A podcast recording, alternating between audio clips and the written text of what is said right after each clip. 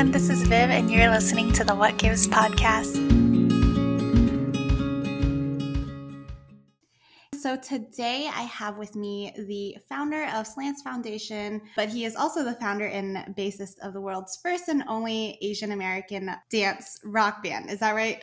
Um, yeah. Among other numerous achievements and awards and just crazy stories, just an impressive history of things that he's done, like holding the world's record for the most TEDx appearances, winning a Supreme Court case. But Simon, I just want to welcome you. I'm sure the listeners are as curious as I am. well, thank you so much for having me. I mean, I usually say I'm an, you know, author, activist, but I oftentimes sum it up with just one word, which is troublemaker. And it was a word that was applied to me by the US government when I was challenging them for many years, but I also just kind of liked it because it was a way to honor the former Congressman John Lewis, who would oftentimes say "make good trouble," and I'm like, yeah, it's it's good to shake things up a bit. So that's that's what I try and do is like look at unconventional ways of changing the culture. Awesome. So, Simon, the troublemaker. So, there's like a million things I do want to talk to you about, but today's episode is really about the Slants Foundation. And I really want to know about the origin of it, the mission, and yeah, I'm just curious about the foundation. I think the origin of it started a long time ago in that when our band was really actively touring around the country, we were already partnering with a lot of different social justice organizations, primarily in the Asian American community. And I just thought, wow, we're already doing a ton of like philanthropy work. It'd be really neat if we could kind of do our own thing and have our own spin on it and address some of the gaps that we had been seeing out in, in the field of nonprofits. But it didn't really become like a reality until late 2019 when our band was just kind of making the decision to retire from live touring. It, I think it was then that we actually had the time and capacity to actually intentionally create something. You know, I think we always kind of knew the focus was going to be on arts and activism, and we knew that it was going to be largely focused on Asian and Pacific Islander communities. But what that work looked like, we, we just didn't quite know until I thought, like, well, where where are the gaps? Like, where where can we actually step in and be able to make a difference? And so that's when we really started charting out all the different programs. And I just kind of kept emphasizing like i want to make sure we're not duplicating someone else's work but i also want to rethink how the work even gets done. Like if there's a chance that we can rethink processes or systems i'm all about that because i think there's a really good opportunity to to build something from the start. You know since late 2019 early 2020 we were really able to kind of ramp up those efforts and just start launching a multitude of programs. You know, I initially funded it through book sales and some of our band's record sales and that sort of thing. And I was just like, let's just hit the ground running and we'll kind of figure it out as we go along. Now uh, we, we're finally really starting to understand who we are, I think. And I think it's beautiful. It's like kind of watching this little seed grow into something else. You know, it's taking root and now it's getting shape, and it's it's really beautiful to watch it uh, kind of develop. I think it is something that is very unique about your organization is the idea of like let's just see what happens, let's see where the need is and then we'll grow with it. I think we see that a lot in activism and art and not necessarily as much in the nonprofit world and it's something that is really shifting in the nonprofit world being more easy to pivot I think is something that we are seeing a shift in. But I I love that part. I love that y'all are ready to change Oh, well, this is what happens when you get founded by a group of artists and, and activists. Like we're all kind of have either community organizing background or we make art as music, filmmakers, or what have you. It's more like, what can we create? And we'll just figure it out as we go along. And you're right in terms of being able to pivot because you know, we started out, for example, in the very beginning of 2020, I was thinking about how there's this need to help touring artists, like performing artists that spend all this time on the road. I was like, they oftentimes don't have hotel rooms or safe places to stay. So let's go ahead and do an entire program providing safe lodging. And we'll use that to highlight the safety of people traveling around the world and how there's this crisis with refugees and like we need to call more attention to immigration. So we'll use these artists of these platforms to call attention to that. And then two weeks after announced it, the world shut down. Okay. It was like, okay, there's no more touring. So then I was like, okay, you know, then we, we saw what was happening like right at the outset of COVID. There was this huge spike in anti Asian racism. And one of the communities most impacted by the pandemic that no one really talked about were, were artists, in particular performing artists. And there was a huge decline. You know, those artists aren't going to be qualified for PPP loans or any of these kind of initial programs. So I was like, why don't we fund art that speaks to this racial pandemic? We can counter that hateful rhetoric with art that builds empathy and storytelling. And so we are able to take that idea turn it around within two weeks and we uh, launched the program and funded a couple dozen artists and just said like hey we're going to keep you employed keep building a pipeline for resources for you give you mentorship and and give you a community to support while you're doing the really good work of changing the culture we so need artists to change the minds and the hearts of people. I think a lot of people still wonder what the importance of art and how we how much should we fund it in comparison to other programs. It's certainly something I, I feel like I always have to defend investment into the arts and yeah. the, the fact that it shapes the world we live in. I think we should invest in it because it makes the world better. Like just as like a city invests in its bridges and its roads and that sort of thing. Like we, we see it, that as the infrastructure. There's another infrastructure that communities have, and that's its connection with its people and the rich environment that we find ourselves in. I mean, nobody would want to live in a community that was lacking in all those things. Yeah. Yet those things do require funding. They require support and, and labor. Yeah, it's it's difficult to see the decline um, in support right now. I do want to talk about the impact that the Slants Foundation has had. What are some of the things that you've been able to accomplish with artists? Um, I also want to know about your artists. Uh, so right now we have kind of a community of probably a couple hundred artists. So they're all Asian American creators of some sort, mostly musicians, but we have some filmmakers, people who are writers dance troupes and so on. And it's been really amazing to work within this community and build a space where I like to say they can show up to meetings without the footnotes. There's no explanation. They don't have to like give context for their cultural identities. They can just talk about who they are and feel welcome in that particular space. So we, we give mentorship and and we also help fund projects. So we help so far we've helped fund a couple of films a couple of dance programs, a new theater program that's building a coalition between Vietnamese and Black communities. We've released a couple of albums by like help funding artists in that regard. On top of that, like we aren't just like funding these projects, but we're connecting those artists with local community organizations so that there's a sustained relationship with the change that they seek to create in the world. What I am really interested in is like how can we invest in the artists by funding them mentoring them to make sure that the dollars are used in a way that can continue to bring returns and also connecting them with a community so they get long-term support even beyond whatever project they create it makes me excited just because you know as an asian american kid we're not very encouraged to go into the arts right? And i actually do know one of your one of your artists is jessica from project voice pod.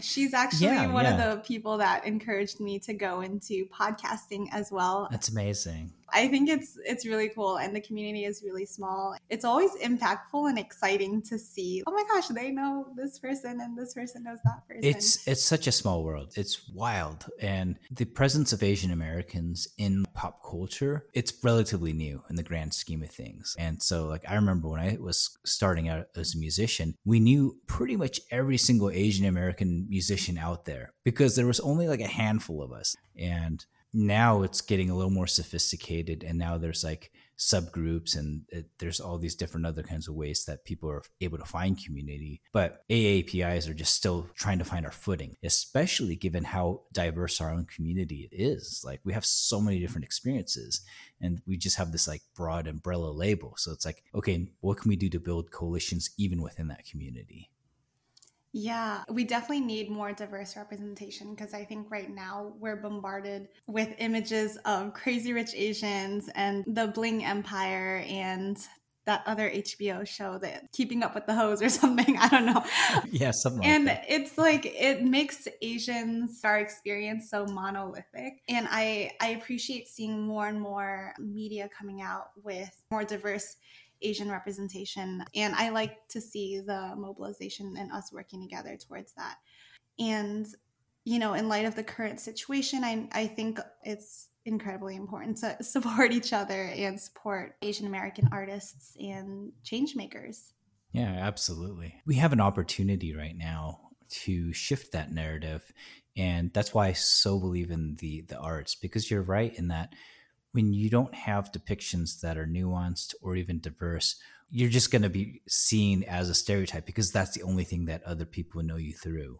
You know, like when I was growing up, most of the films that were out there were absolutely terrible. I mean, like our rep- like Long Duck Dong, come on, like this is not good representation, and we have so much more complexity to our community. But the fact that it wasn't even given a chance to be seen, it's no wonder that people only saw us as you know Asian males as emasculated, or that Asians were just only seen as like Chinese or Southeast Asian, or like all these other things. Like it took a lot more proactive efforts and it's efforts that are still happening to this day to show that it's much more nuanced than that. Yeah, yeah. And something I do want to talk about is you call your band the Slants, and you also called the foundation the Slants Foundation. And I know there's controversy about the name, and I just want you to be able to speak to it. What is the name? like, what's going on there? sure. So, for the band name, since the foundation is named after the band, like it originally started as a conversation that I was having with other people about Asian American culture. Like, I was surrounded by non Asians all the time, and I would ask them, like, well, what's something you think all Asian people have in common? And they would always say slanted eyes, which I kind of cringe and I was like, that was the reason why I was beat up as a kid and made fun of and all that other stuff. Then I kind of started thinking about it and I was like, well, you know, I always associated slanted eyes with with shame and embarrassment. But what if we could flip it around? What if we can instead of feeling embarrassment, what if I felt empowerment? Because I knew Asians were like the most bullied demographic in US schools. So I was not alone in that front. So what if we could just talk about it as our slant on life, our perspective of what it's like to be Asian American while kind of reappropriating this outdated racial slur. And that's kind of was the genesis of the band, the, the slants. It was our slant on life. I'm also really into puns. So I was like, oh, it's also a musical term because like slant is a type of guitar chord, it's a type of amplifier. And I was like, there's all kinds of layers to this. So uh, on, on, top of that, it just sounds like a band uh, when we were starting our foundation, it's kind of funny that you bring that up because I was bringing it up to the board. I was like, what should we call the, the nonprofit? And it was someone else who was on our board who wasn't in the band. And they're like, why don't you just call it the Slants Foundation since the band starting it? And they're like, you fought so hard for this name and the right to identify yourself and to introduce a new type of conversation. Shouldn't you stand by that work? And I was like, okay, I guess that makes sense. Like it makes sense that we should be able to lead the conversation around it, that we should be able to say, you know what, we own the rights to determine the context of how we would like to be addressed or how we would like to use language. That shouldn't be determined by those outside of our group. Slant or slanted eyes was never supposed to be offensive to begin it with. It was white supremacists. It was our oppressors that used it and started using it in a derogatory way. So it's like well, let's not give them that permission to do that. Let's not perpetuate this poisonous term. Let's instead shift it to something completely different. And so that's kind of what happened with the name. I like that. And I'm curious about how you feel personally about appropriation and free speech and like me as a woman, like me taking back the B word if I so wanted to. Like, what is your philosophy behind language and the use of it? I think, well, for me, I think language is really imperfect. We would like to think we know what words mean, but we don't because words are largely situated in context and intention, and you can't always accurately tell what someone's intentions are. The best that we can do is assume that we have a shared experience or understanding of a word and kind of go from there. Where it's broken is where we have different experiences. And that's why reappropriation is so confusing for a lot of people because, like, not everyone has the same relationship. Not everyone has the desire to change the relationship with that word. And so it can be controversial. But I think we should be allowed to do so. And we should be allowed to use tools like parody, satire, and wit, because those things neuter malice. But if you were to legislate saying certain words are bad and they're always bad no matter what, it strips us of that ability, you know, because all of a sudden those power structures get reinforced, they, they stay the same. But if all of a sudden you can use, say, poetry to change the context and give powers to communities that are traditionally marginalized by the system, all of a sudden power structure flips upside down and we have a chance to change the culture through that particular process. And not only that, but if you think about it, like how it's used, when governments have the ability to legislate and say, let's say they say like hateful content is illegal, the people who get the benefit of the doubt are going to be the people most like those in charge. And we've seen this time and time again. Same thing with like, oh, some protests are okay and other protests are not okay. What ended up happening, as we've seen in the last couple years, is that the state will crack down on communities of color far more than they do white led protests, including like a group of ranchers fully armed took over a government building for a long period of time and they all walked away. Had that been like a, say, quote unquote, Black Lives Matter protest, and they're like, we're going to take over this federal building, you better believe that there was going to be violence that ensued. There were going to be lives taken. So certain groups get that benefit of the doubt, and we see the same thing with with speech as well. And that's why I believe we ha- absolutely have to protect that because you know the rules that are the most fair are the ones that protect us and that we would agree to no matter who was in charge. And we have to say like, okay, even if you say something disagreeable, I'm going to protect that right because I'm going to need that protection myself. See, I, I think naturally I agree with you, but for some reason these days it's very hard for me I, to just hear certain words. Oh, it's totally hard. Yeah. and it's probably like, you know, in light of the current situations, I'm just not able to process things as as I would like to. And so I'm just like legislated all like yeah. regulations on it all. Um, I, I, know. I, it, I love that you brought me back. It's it's tempting, right? It's tempting because we we're like, this hurts. This is a pain point. We want to address that pain, but we also should be looking at the root causes, like what brought us to this point. At the end of the day, like if you think about it, there would be no such thing as racial slurs if we did not live in a system that upholds racism. They would just be words. Absolutely find a way to deal with pain, but probably don't use the government to do that because that's going to create even more pain. Like figure out this the inequitable system, transform that, and then probably by using culture, we can address some of those other issues. Right. I want to go back to speaking about the Slants Foundation and the radical act that you're doing there, you know, supporting Asian American artists and amplifying their voices and their stories. What are the opportunities that lie ahead? You know, where do you see this going in light of the current situations? What are you doing to heal and organize? I think right now there's, in the time we're in, where there's just this wave of attacks against Asian Americans that seem to be more publicly recognized than than traditionally. So I think there are a couple different opportunities. One is we do need healing for our own community, which is why we've been providing space for our artists to kind of process and to to be able to explore their feelings and share their experiences.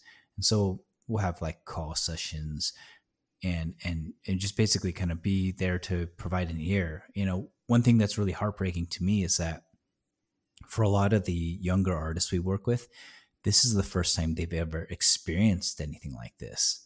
And they aren't they, they don't have the same experience as I did where like I was bullied a lot as a kid. I was born in the era where like Vincent Chin was murdered, where there was like open attacks of Asians on the streets with no accountability. So I'm like, this isn't the first time we've been through this.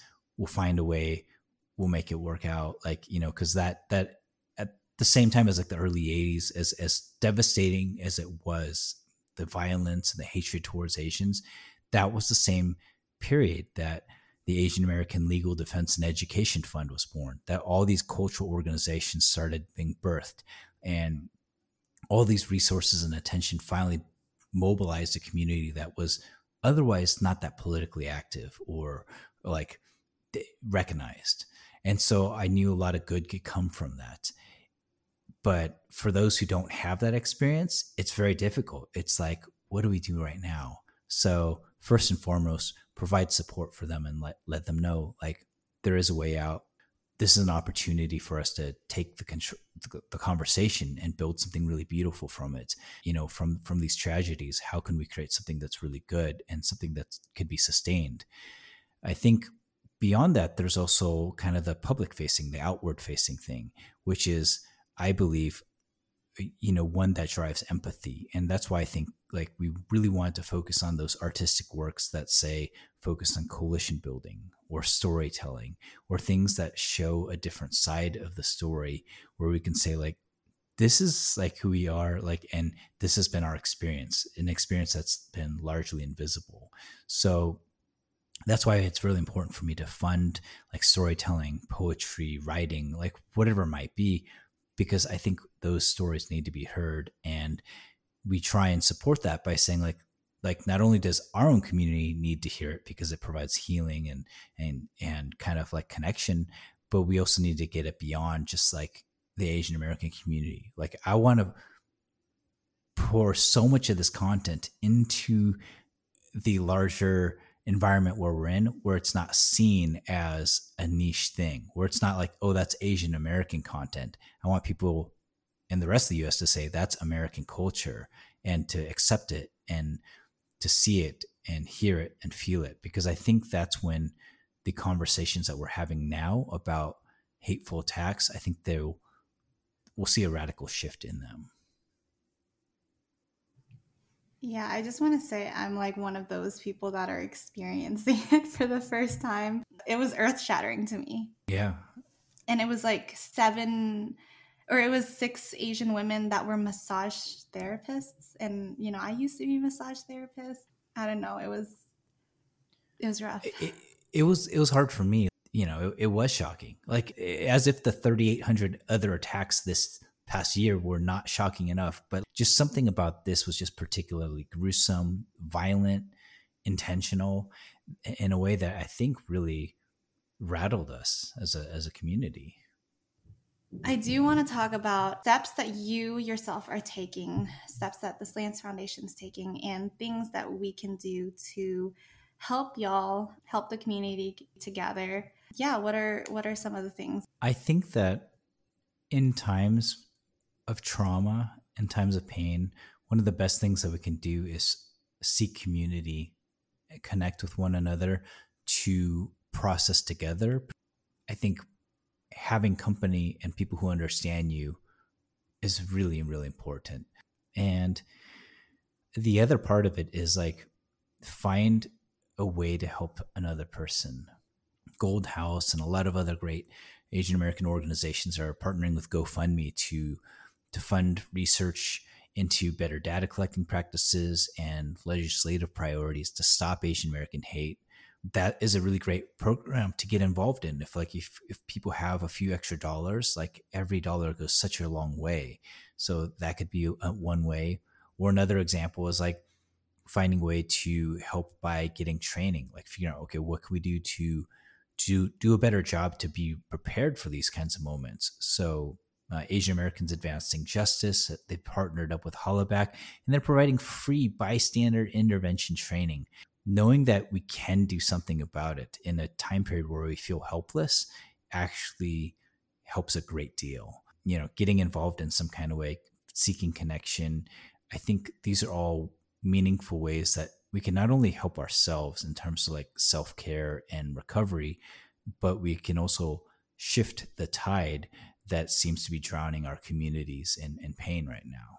Oh, and listen to great music and art from our community because it's bomb. Can you give us some recommendations on Asian American artists? You know, they could be artists that are part of the Slants Foundation. Yeah, what are some of the things that we can listen to, read, watch? If you go to uh, the slants.org slash countering hate there's a bunch of cool projects that we were able to be a part of and that includes poetry includes visual art and and music and film. For those who are interested in music and music videos, we actually partnered with AsianAmericanMovies.com to launch something called AAMV Fest or Asian American Music Video Festival. And that's free. So all year long, we're every other month, we're going to be throwing a miniature festival full of Asian American artists.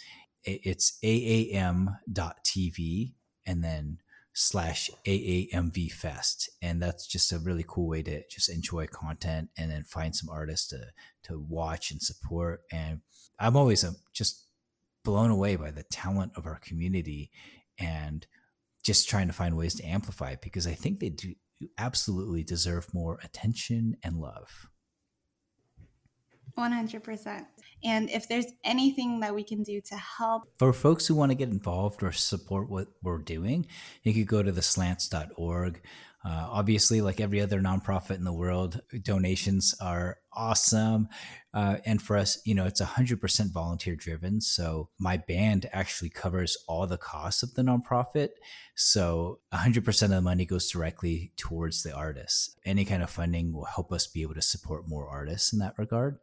And for those who want to like support the culture, I would say like check out things like Asian American Music Video Festival or check out the Countering Hate program that we have. There's a lot of really great content there and just supporting those artists is is a way of giving back. Awesome. Well, I know what I'm going to be doing with my Friday night now. but thank you so much for being on the podcast. For listeners, we're shooting this about a week after the Atlanta tragedy. And this episode is airing for Asian Heritage Month, but just letting y'all know where we are in timeline. So it's really comforting to have a conversation with someone like you, Simon. And I'm super happy to have had y'all on the podcast. Yeah, it's been amazing. Oh, well, thank you so much. It was very kind and generous of you to say. So thank you. If you enjoyed this episode, please rate, review, subscribe, and share with your friends. For more information, head to our website at whatgivesproject.com. Thanks for tuning in, and we'll see you on the next episode.